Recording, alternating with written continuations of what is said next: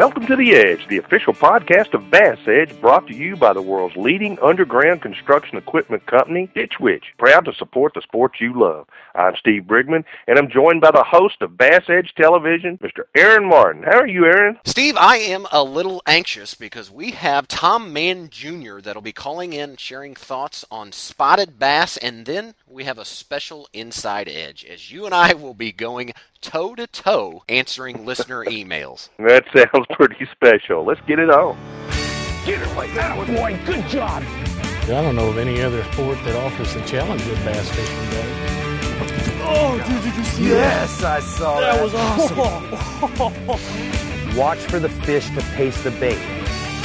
What do you think of that, huh? There's full contact fishing right there. You're listening to The Edge, the official audio program of Bass Edge.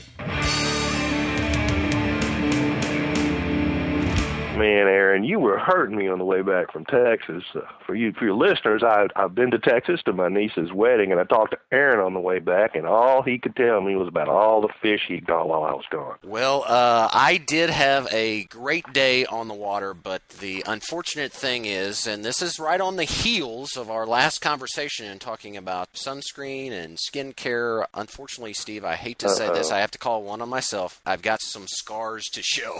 Uh oh, you didn't listen last week. Well, I listened, uh, you know, and of course I start off the day uh, before I ever hit the water. I, I lather up. You've uh, witnessed this many times. I, I had the, the axle grease out and given myself a bath and the stuff. But I I had intended, and which I did. I fished until about 8:30 that evening.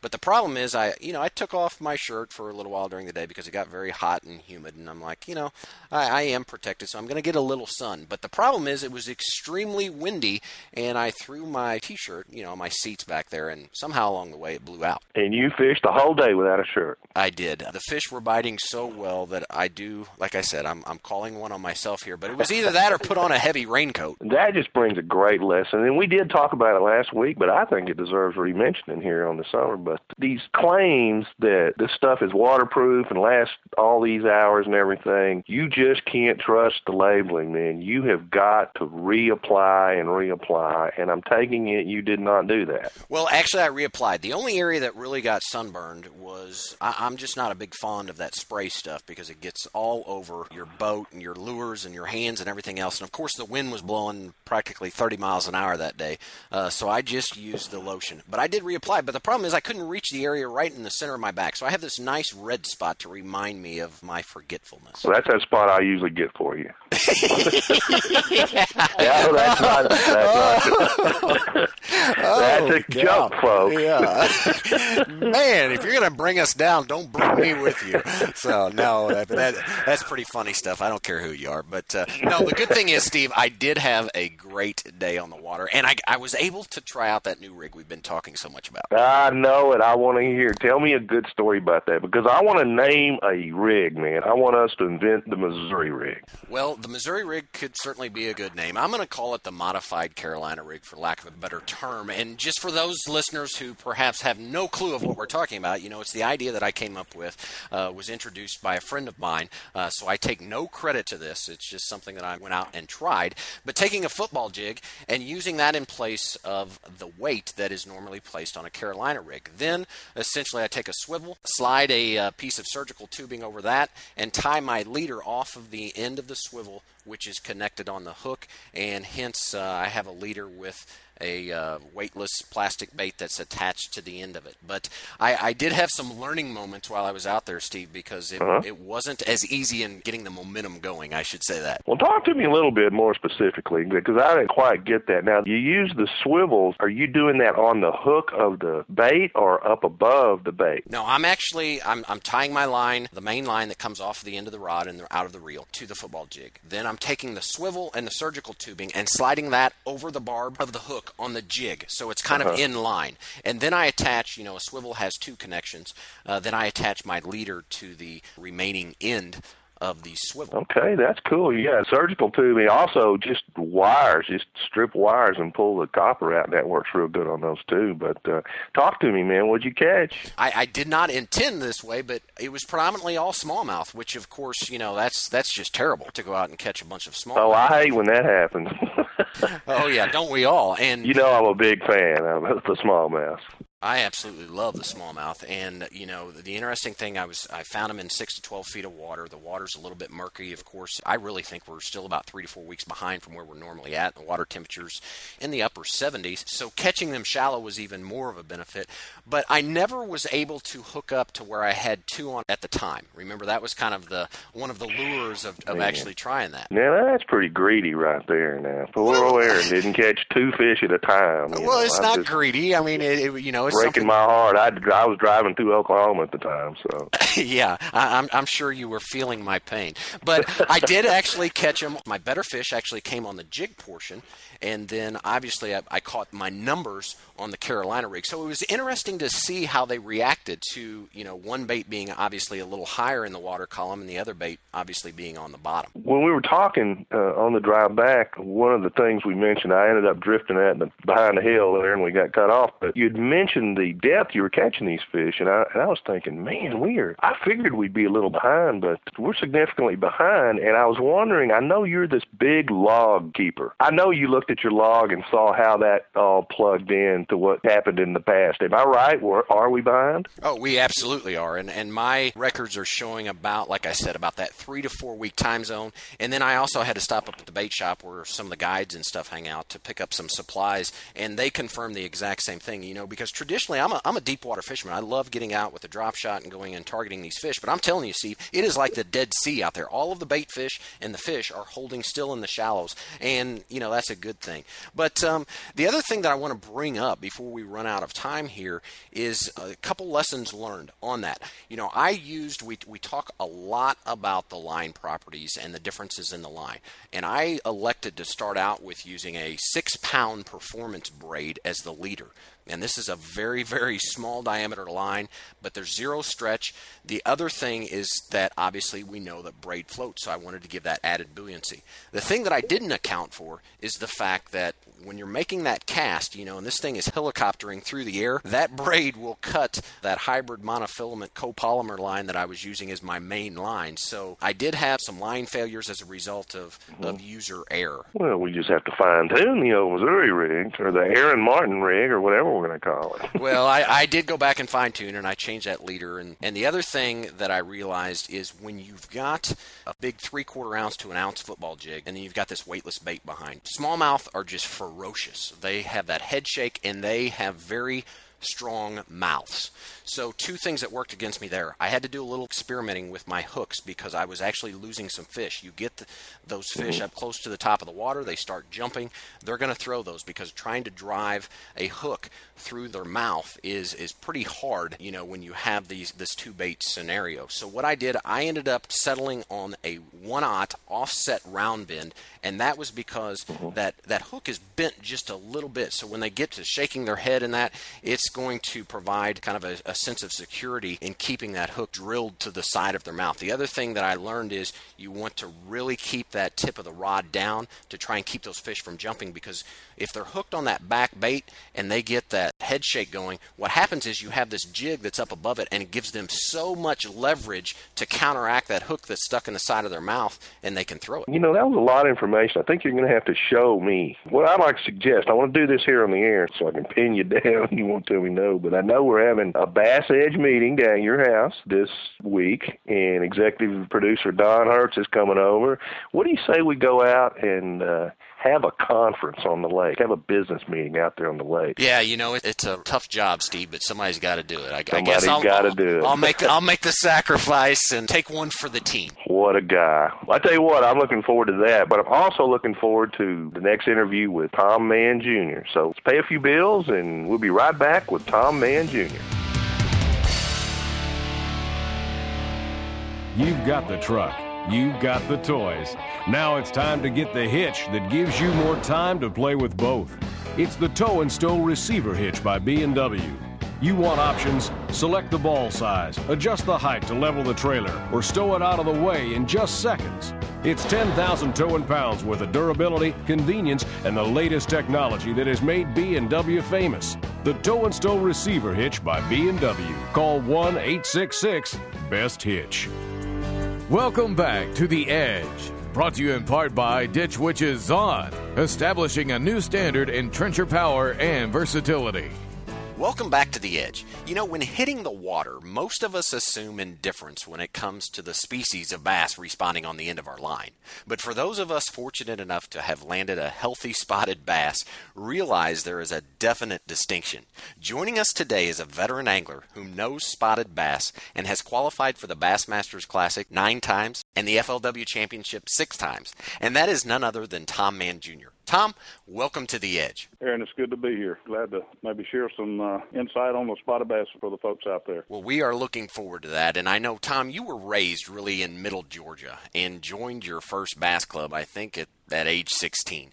You know, what prompted your interest in this sport at such an early age? Well, you know, I grew up uh, in a pretty rural area and I hunted and fished all my life, and that's really all I did. And throughout uh, school, I, you know, played several different sports. I, you know, was always just like to compete and was competitive, and you know, I just like to to fish so much that I joining a bass club. Uh, you know, I, I found a way to uh, compete and be competitive, but then you know do the sport that I love, which was fishing. Uh, and it was just a perfect match for me. You know, I just love being in the outdoors, and golf's my hobby. And and golf to me is a lot like fishing. You know, you're always kind of out there with your buddies. You're in a beautiful place, you're in a different setting. You know, a different lake or a different golf course, and, and so on and so forth. But anyway, it was just a kind of a natural progression for me. Just you know, being competitive and and, and loving the outdoors. Well, and and there is a lot of similarities between golf and fishing, and I think you know a lot of us are, are drawn to those sports because of not only the the physical challenges that they present, but also the mental challenges. And you know whether we're tournament anglers or recreational anglers, what insight can you offer to those of us maybe that's you know just getting into the sport? Well, you know, the guy that I really looked up to, uh, I guess the most when I was kind of coming up. You know, I've been doing this full time for 27 years now, so I've been around, you know, most all the, I guess you what you'd call legends of, of bass fishing, the guys, the frontier guys that really uh, you know, made the sport what it is today. But I always looked up to Rick Clunn because, you know, not obviously was a great angler, accomplished everything about you could accomplish. But to me, what Rick had above everybody was the mental part of, of bass fishing. You know, I heard him speak one time, and, and I just never forgot this. And you know, when I get out there, in my early part of my career, I would get out there, and you know, I thought I was pretty mentally prepared to do it, and so on and so forth. But you know, I get out there and I'd have, I start having a, a, a tough day, and you know, I hadn't had a bite in a couple of hours, and and uh, you know, my mind would start wondering what was going on at home or you know just whatever. And, and all of a sudden I'd get a bite and I wouldn't be prepared you know and I'd miss the fish. And I always one true statement that that Rick Clunn said and it, it holds true today and I, I, I try to tell myself even now, you know, over and over that, you know, Rick, I, I truly believe that he thinks he's going to catch a bass on the next cast, even though he hadn't had a bite, let's say, you know, in two or three hours. When I click this reel handle and I cast it out, I'm going to get bit this next time and he, you know keeps that that frame of mind throughout the whole day.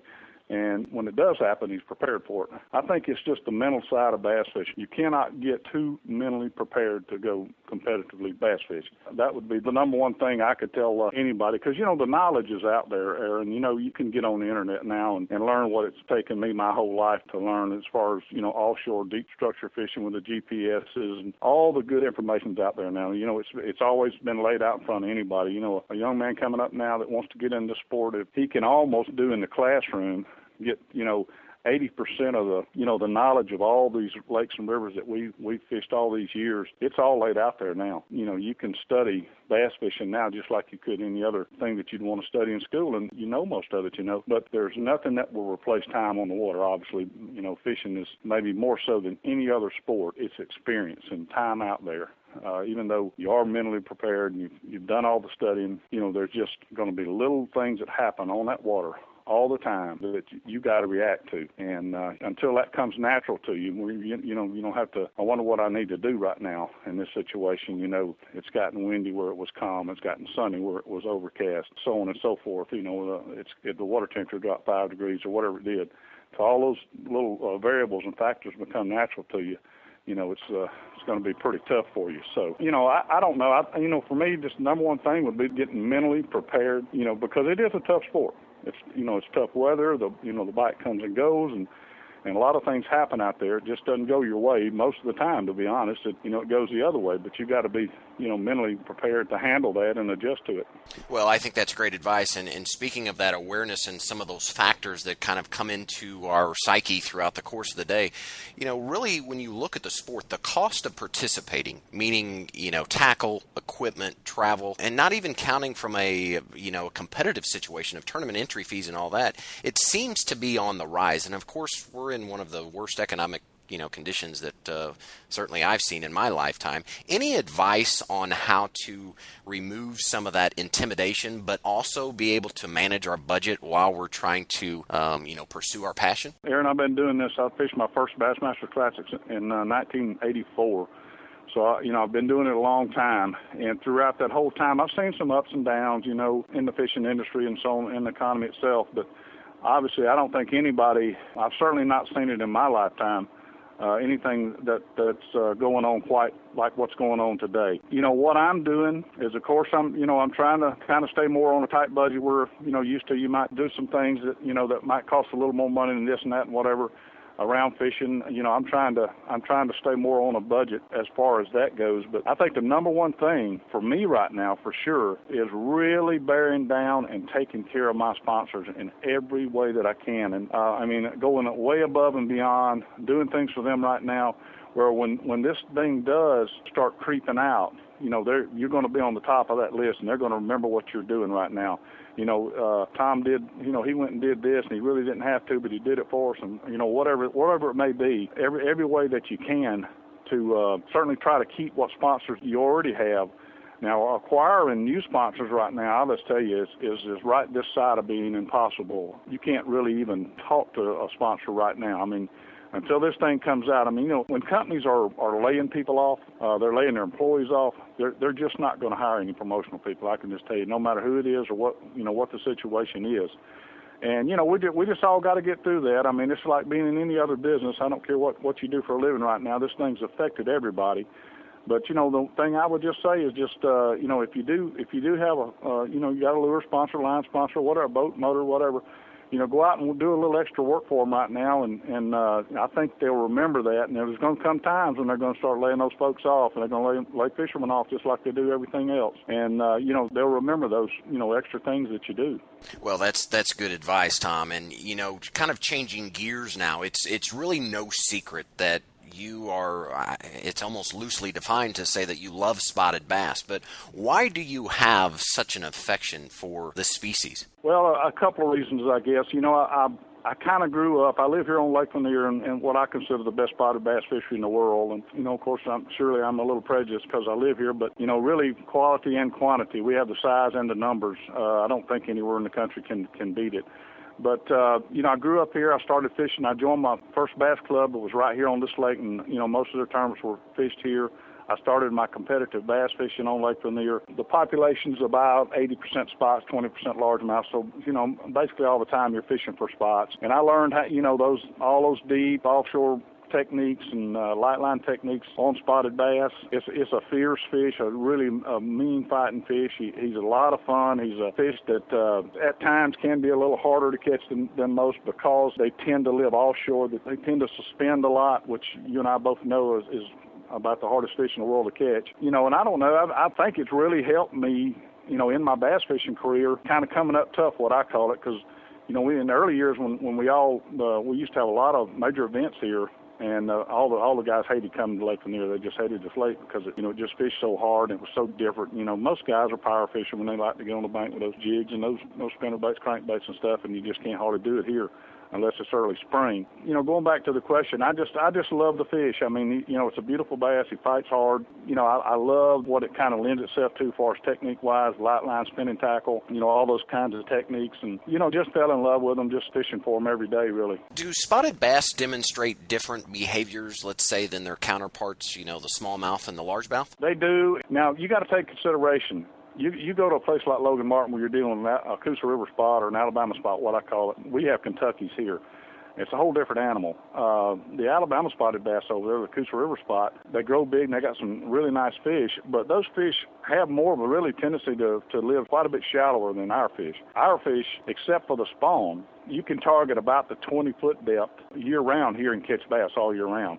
And actually, in the winter, we catch them 40 and 50 feet deep. But uh, that fish over there is is a is a kind of a different species, and it has a tendency to want to live more more shallow. And even in the summer, when you catch them cranking and stuff, you know, they'll be up in 10 or 12 foot of water instead of like our fish out in 25. So it is a different fish. It's a little harder to catch because it has a tendency to live offshore, and it also has a real tendency to want to suspend, you know, get out in really deep water, you know, suspend over top of timber that's, you know, let's say it's 60 feet deep and the, the tree comes up to, uh, let's say 25 foot of the top, and then those fish will suspend over the top of that.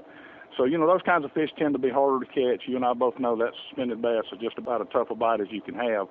But there are certain techniques and things you can do to catch them. They're, they're, you know, once you learn those, it's not as hard as most folks want to make it. But I don't know, it's just a different fish, and you know, it just takes a little more knowledge. I think a little more time to learn how to catch them. So, how do you approach a body of water that has a, a healthy spotted bass, and specifically, we'll even narrow it down a little bit further. You know, the Kentucky spot that has a strong population of Kentucky spotted bass. Well, the number one thing you want to do for sure is you is you want to you know get your mindset on on fishing away from the bank, away from the shore, and also you want to you want to have the mindset of fishing deeper because I can just absolutely tell you that 15 foot is pretty shallow for a spot. I mean, that's just, the way it is, and especially for Kentucky. So you want to get the you know the the two things going for you right off the bat is you know you're going to have to really learn your bottom structure, go over your GPS and your maps, uh, which GPS has revolutionized offshore structure fishing. Really, I mean it's really helped not only spotted bass fishing, but all, all kinds of you know deep water structure fishing. You know if you learn how to to use that GPS and read it. That knowledge is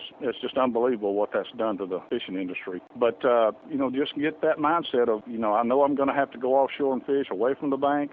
And I know I'm going to have to fish, you know, probably deeper than I really want to. I'm also going to have to downsize. You know, as a general rule, you're going to have to downsize uh, your lures, your line, your rods, reels, you know, to be very su- successful at uh, catching those Kentuckies.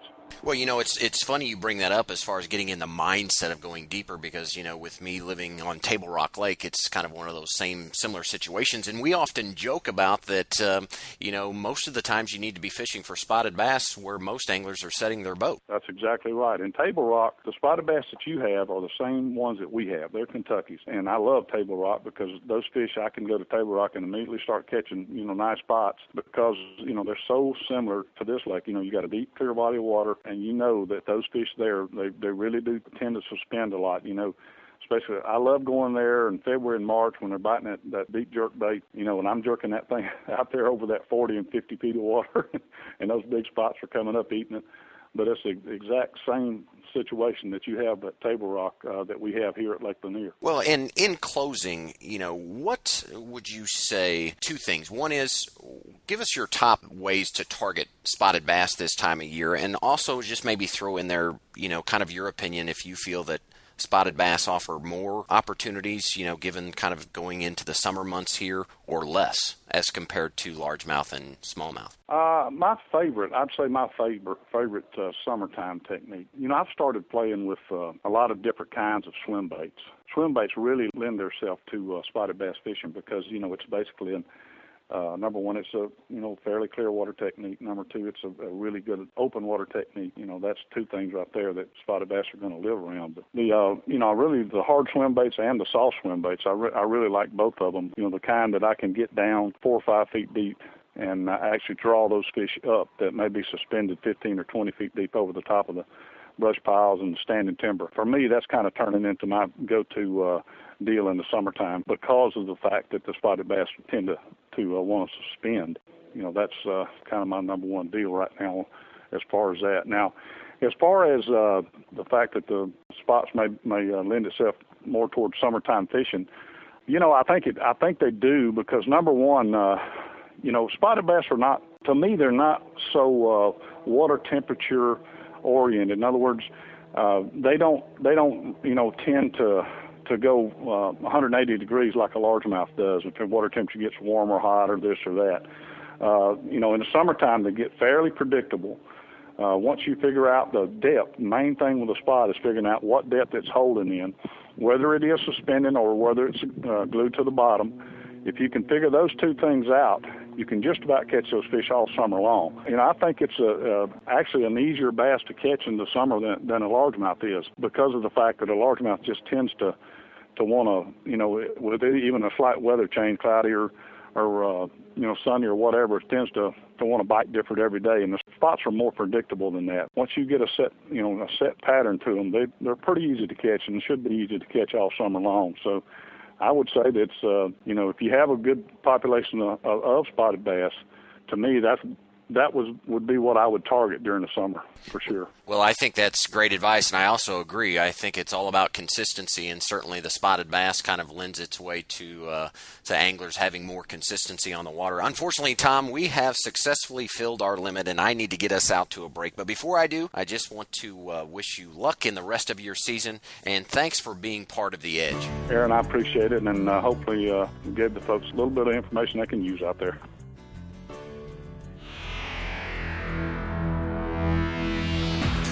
Power, productivity, speed. It's the best trencher ever made, not to mention the best plow, dumper, tiller, backhoe, stump grinder, and tool carrier ever made. The Zahn, the revolution, is here.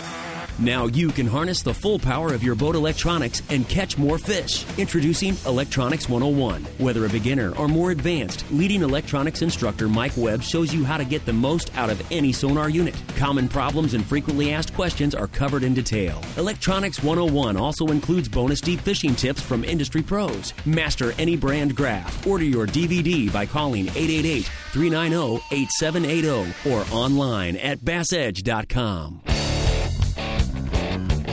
I'm Travis Hurley, and you're listening to Bass Edge's The Edge.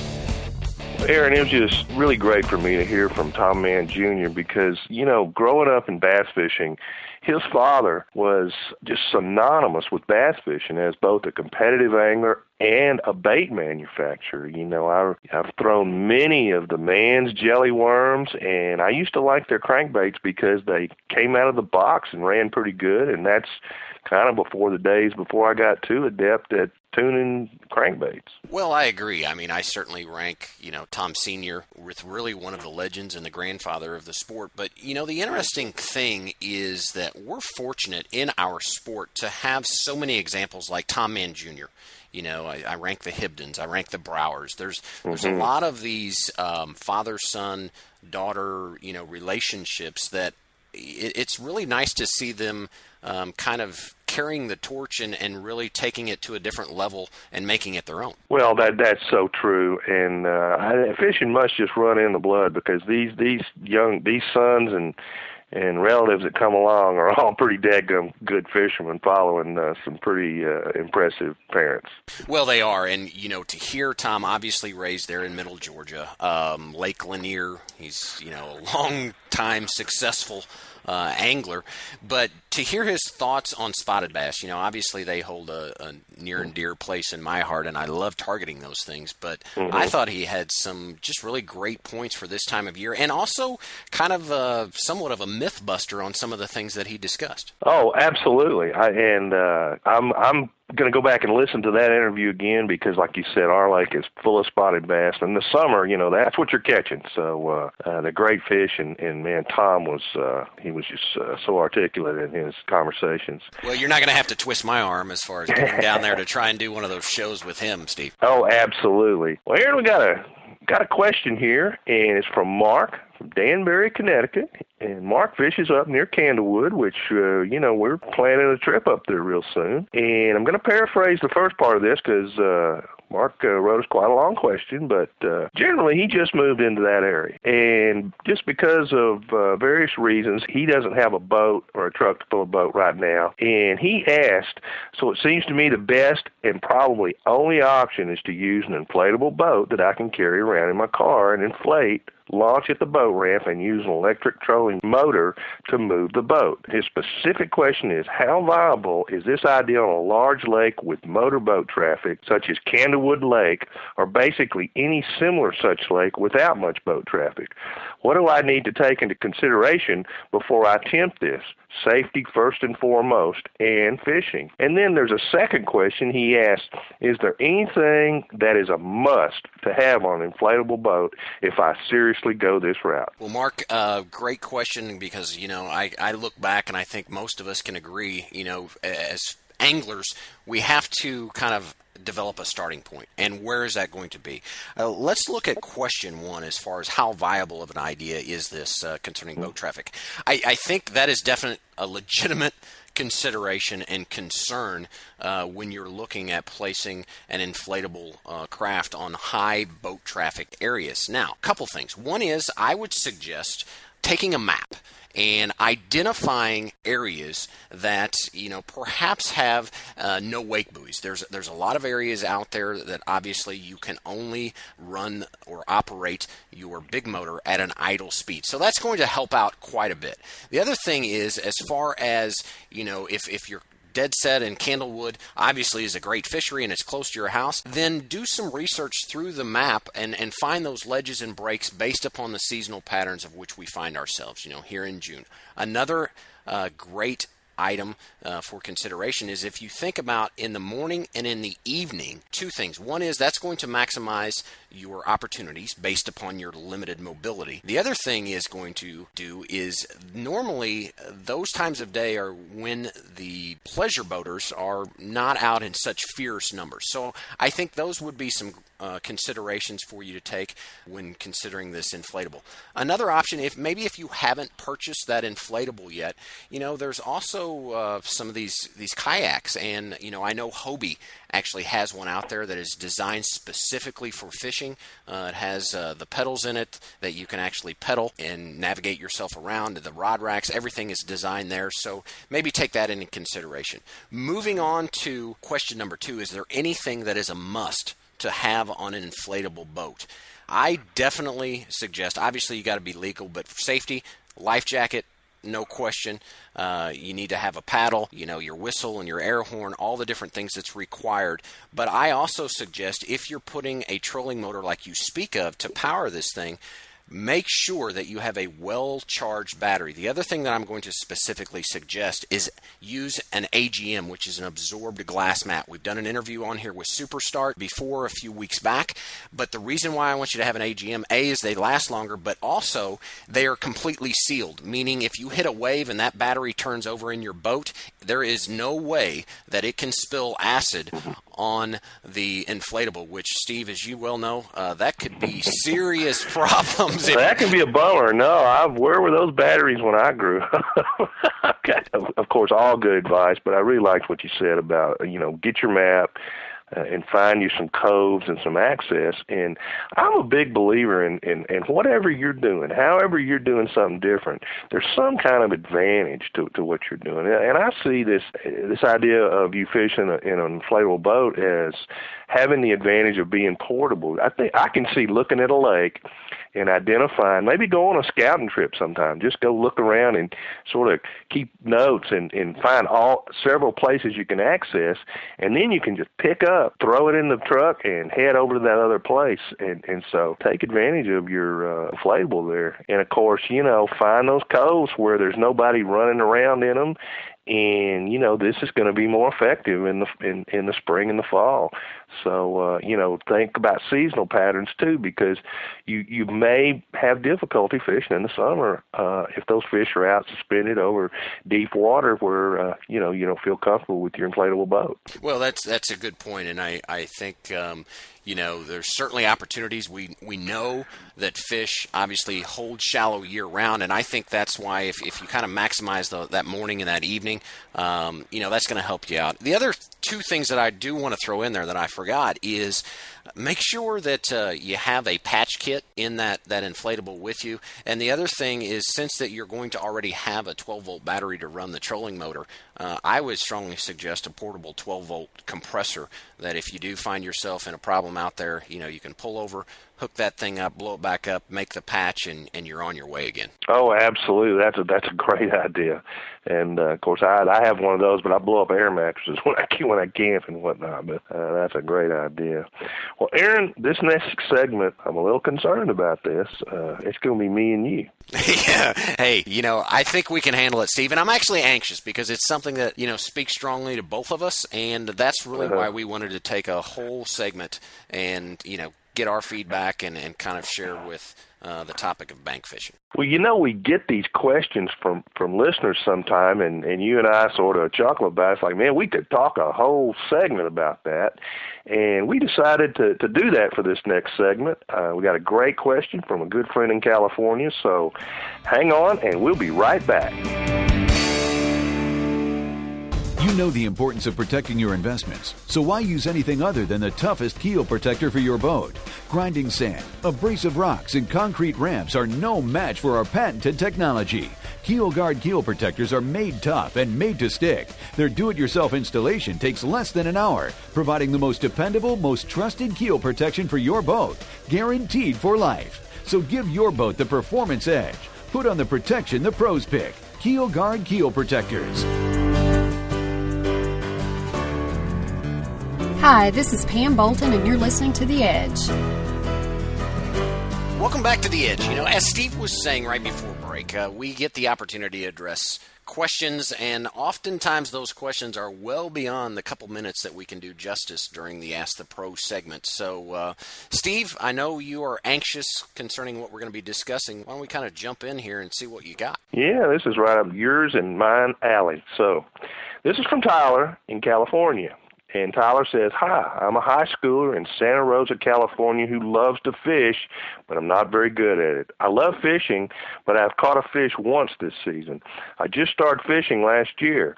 I've been fishing six times to my local reservoirs and have been catching weeds instead of fish. I am becoming very disheartened about fishing. I just don't know what to do. My friend gave me this float tube, and I've been fishing from that and still no luck. What should I do? Any tips or suggestions? Uh, I've tried crankbaits, spinnerbaits, Senkos, jigs, and frogs. Aaron, I know you spend a lot of time on a float tube and bank fishing, so help Tyler out. Wow.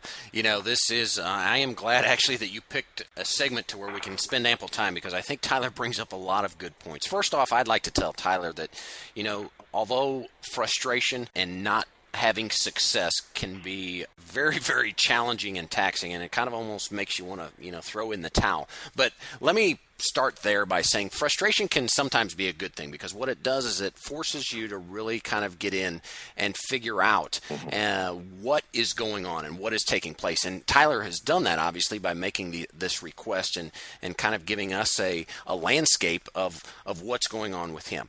My first recommendation, Steve, and, and I don't know if you agree with this or not, but don't rule out live bait in your early days of fishing. You know, Mhm. I can remember, and I'm sure you're the same way. You know, when I grew up uh, fishing the numerous ponds and streams and that, that's really how I was introduced to the sport of fishing. And I think uh, it does a couple things. It builds confidence. It helps you locate fish in a particular area. That then allows you to go back uh, with artificial bait. And you know, what's what's your thoughts on that? Do you agree? Well, I absolutely agree, and I just want to throw in there too. I mean, man, hang in there. Don't get frustrated. I will guarantee you, we all started off just like you did. I mean, the top pros started off not catching fish. I mean, that's just they'll all tell you that. And so, uh, don't get discouraged. Fishing is a wonderful thing, and you learn a little bit every time you go. So, so hang in there. Uh, I think the the live bait. Now, I'm going to identify a little bit different here because I grew up in a saltwater environment, and we fished with uh, mostly live bait, and we caught it. I mean, we threw. You know, I didn't have the money to bu- go buy the bait store and buy live shrimp or live mullet, so we caught them with a cast net, and uh, so you know you've you've got a you've got a lot of live bait there in in your local lake in California, be it you know shad, crawfish, various brim or bluegill or whatnot. So uh, so you may try getting you a cast net or a seine and catching you some bait. And I'll tell you what, that's just a it's a good way to gain confidence and a good way to start off. And you will just sort of very naturally move to like where Aaron and the and the other guys are fishing artificials down the road. Well, and you know the other thing I think that live bait does, Steve, what you mentioned is especially if you're catching your own, you know that's probably a good place to be looking for the that the bass are going to be hanging around because if, if you're trapping that bait yourself, don't you think that's probably one of the top three things that bass need for survival? Absolutely. I mean, you know, one of the things as you learn about bass fishing and you go down, you'll be learning a lot of things. But one of those things is about the forage or the various things that they eat. So, uh, I think learning to catch that bait is probably a good way to, to not only catch fish, but to, to learn more about lakes and fish and that sort of thing. But, uh, you know, I, I love hearing him talk about fishing on the bank and fishing with float tubes. I guess it can be sort of disappointing to stand on the bank and watch somebody's big old shiny bass boat fly by and say, well, that would be cool, but man, I just can't tell you in my lifetime how many just fabulous fishing trips I've had catching fish off the bank. Yes, and the other thing that I know, if it was not for my early days of fishing from the bank, and I still love to do this, you know, we talk a lot about being on the lake and moving around and using electronics and all the other hoopla that goes on, but getting back to the roots, I still love heading to the streams or ponds with a handful of tackle to go and target these. And you know, one thing I think to throw out to Tyler is that okay, where is the starting point when you make that transition from live bait to artificials? Well, what do we know? We know that worms, obviously from a live bait situation. We know that your various bait fish uh, that is native there in California that you're using in a live bait situation. Those two things if you apply that on the artificial side and then go back to those areas and maybe take a plastic worm, take a drop shot that you can cast instead of setting over them vertically, those worms are going to give off the same action. The other thing, as far as the bait fish or the brim or whatever it is that you were catching them on in live bait, just go back to matching the hatch. I mean, that's what we talk about all the time. And a matter of fact, that's exactly what we're going to have on the topic next week with Bob Lusk when he goes into matching the hatch. Oh, that's so true. And I, you know, I would like to sort of apply what I said earlier about take advantage of what you're what you're doing. Everything has an advantage and a disadvantage. And forgive me if I've said this on the show before, but you know, my home lake forever was Lake Fork, and I was fortunate enough. I had a nice boat and I fished all the time. But there was a couple of times during the year uh, I would go during the spawning season, and these Florida bass they look for the very back ends of the coves, and there's a lot of places where you really can't even get to with boats. And I had five or six of these places picked out, and from the bank, I caught some absolute giant spawning fish off of beds in areas that uh, you know, you you couldn't even reach with a boat. And of course, these fish had never been messed with at all. So, and they were very eager to take my bait. So, uh, you know, fishing from the bank is it's a fun way to fish, and you know, that's how we all started. I was talking to Rick Clunn not long ago, and uh, you know, I asked him how he got started, and he started talking about these little creeks in Oklahoma that he was wading you know so i think it's where we all come from well it is and steve quickly i would like to throw in one other thing you know uh, retrace our steps back to something that you said earlier um, but it's understanding the seasonal patterns one of the things you know what we call the trifecta for bass survival and and thriving really not only just survival but thriving is food comfort and security Mm-hmm. And when you find the areas and the places of which they have all three, just get in there and grind it out. Try different things, and that is ultimately going to produce the results that you desire. That's absolutely great advice. I would throw in one more thing eh, about finding places to fish from the bank.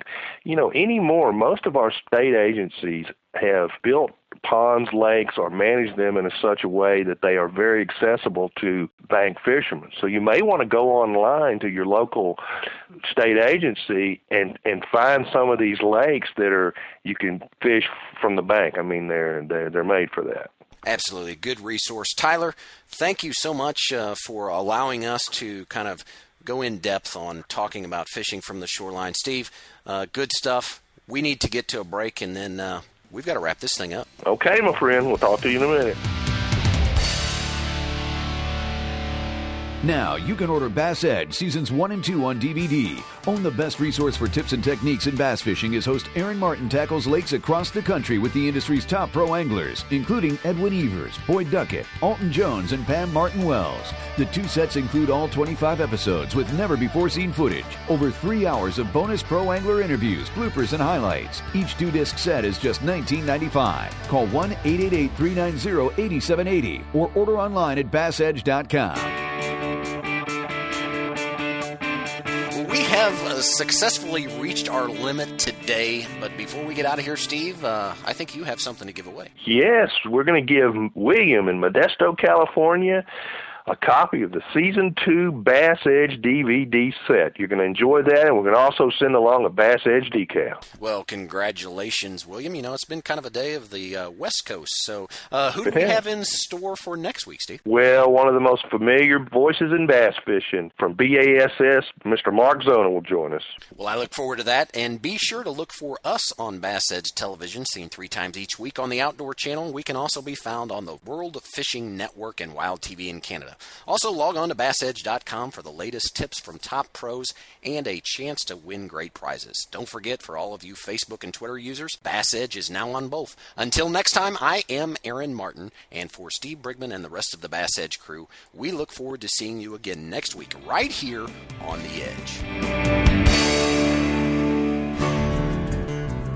This week's edition of Bass Edges The Edge has been brought to you by B&W Trailer Hitches, Ditch Witch, Megaware Keel Guard, O'Reilly Auto Parts, and Legend Boats. For more information on Bass Edge, including our television show, training materials, e-newsletter, and podcast, please visit www.bassedge.com. Be sure to join us next week on The Edge.